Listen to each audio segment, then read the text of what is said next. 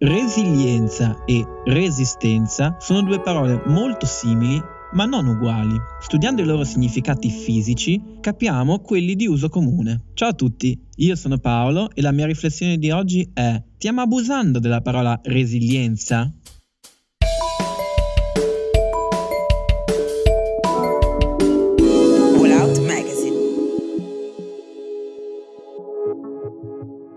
Una parola che sentiamo e leggiamo sempre più spesso è il sostantivo resilienza e il suo aggettivo resiliente. In Italia, negli ultimi dieci anni, l'utilizzo di questo termine è esploso in maniera impressionante, diventando rapidamente molto popolare, specialmente tra chi cerca di adoperare un vocabolario un po' al di sopra della media. La conseguenza scontata e naturale è l'abuso dell'espressione stessa. Non vi è quasi più alcun campo del sapere o settore il cui lessico non sia stato contagiato dal germe della resilienza, o se non di più dalla parola resilienza. Eppure, in pochi sanno il vero significato del termine, che è sfuggente e non si basa nemmeno su un verbo. Non esiste resiliere. Andiamo con ordine. Da vocabolario, resilienza significa prima di tutto, come spiega la Treccani, nella tecnologia dei materiali, la resilienza a rottura per sollecitazione dinamica determinata con apposita prova d'urto, prova di resilienza, valore di resilienza, il cui inverso è l'indice di fragilità. È quindi una parola tecnica. L'origine è latina e per molti secoli è rimasta prevalentemente associata alla proprietà fisica. I primi a traslarne l'utilizzo in modo consistente furono gli inglesi nel XVII secolo, proponendone un significato alternativo e più umanizzato. Nel secolo successivo questa ulteriore interpretazione giunse in Italia,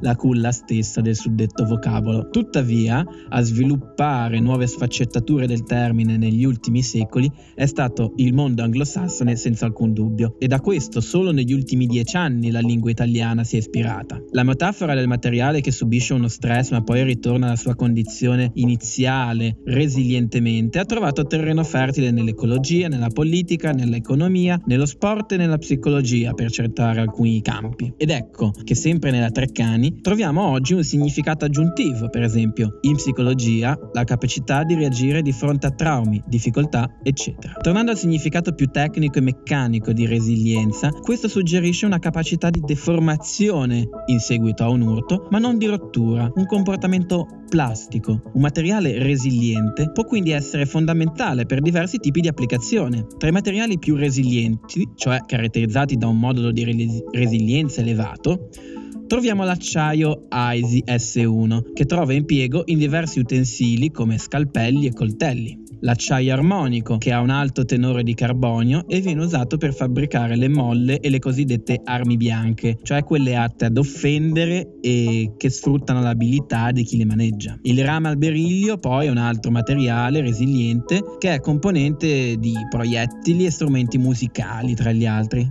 Ma tra questi materiali troviamo anche la gomma, Tale proprietà risulta vitale anche per strutture come i ponti e noi a Genova purtroppo ne sappiamo qualcosa. Il professor Calvi della IUS di Pavia evidenziò in seguito al crollo del Morandi come effettivamente proprio la sua scarsa resilienza sia stata una delle cause principali del suo fatale destino. La resistenza invece rappresenta un'opposizione, un contrasto alla forza che subisce. È una proprietà che intrinseca- intrinsecamente restituisce un'idea di rigidità, tra i materiali più resistenti ricordiamo il classico diamante, ma anche alcuni più innovativi, sebbene magari meno noti e affascinanti ai più, come la cugina Lonsdaleite Super Dura, il diamante esagonale, cioè eh, esagonale a livello di struttura microscopica si intende, e il sempre più citato grafene. Che cos'è il grafene? Si tratta di un foglio di spessore monoatomico unicamente formato da strutture esagonali di atomi di carbonio, tutte interconnesse interesse caratterizzato da una moltitudine di proprietà eccezionali, inclusa la sbalorditiva resistenza, che può essere ulteriormente aumentata se questi fogli di grafene sono sovrapposti con geometrie particolari in strutture tridimensionali, come hanno fatto al MIT di Boston.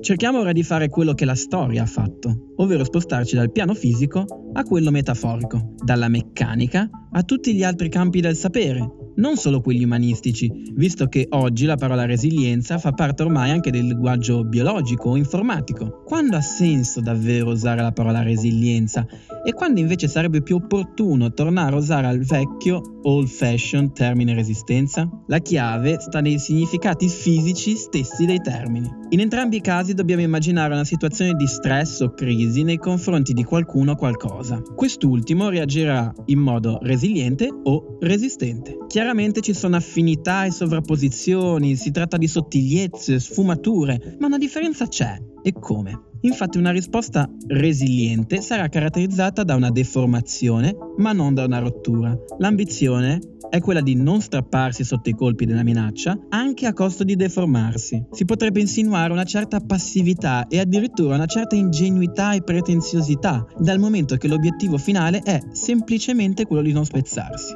Ma allo stesso tempo si può leggere insita la voglia di adattarsi alla situazione, una intelligente malleabilità per non dire anche una certa ironia e astuzia nel saper accogliere il nemico e lasciarsi modificare, ma senza soccombere. Esattamente come fa un sistema informatico sotto attacco, che tiene al sicuro i suoi dati, continua a lavorare ma in modo diverso e al tempo stesso cerca di scacciare la minaccia. Per quanto concerne invece una reazione resistente, chi è sotto attacco si opporrà a muso duro, magari si scalfirà, forse addirittura si infrangerà se non sarà f- sufficientemente resistente, ma non rinuncerà alla sua forma, ai suoi ideali e alla sua natura. Chiunque o qualsiasi cosa che si opporrà con resistenza sarà poi segnato da esperienza e ne porterà i segni. Su un piatto della bilancia mettiamo questa volta l'epicità e la strenuità, mentre sull'altro troviamo ottusità, imprudenza e infine manicheismo. In tempi recenti abbiamo festeggiato la resistenza, un avvenimento storico che se avesse luogo ai nostri giorni verrebbe probabilmente ribattezzato resilienza.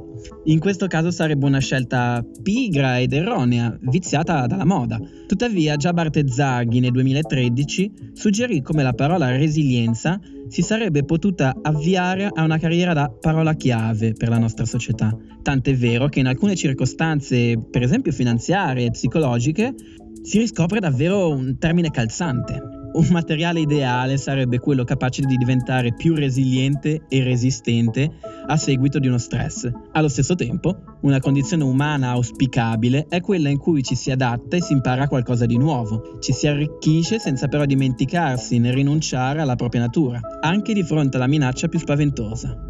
Usando un termine coniato da Nassim Nicholas Taleb nel 2012, bisognerebbe essere antifragili. Se il mio articolo ti è piaciuto e hai delle domande da farmi, trovi il mio indirizzo email in fondo all'articolo e in fondo al podcast. Grazie, alla prossima.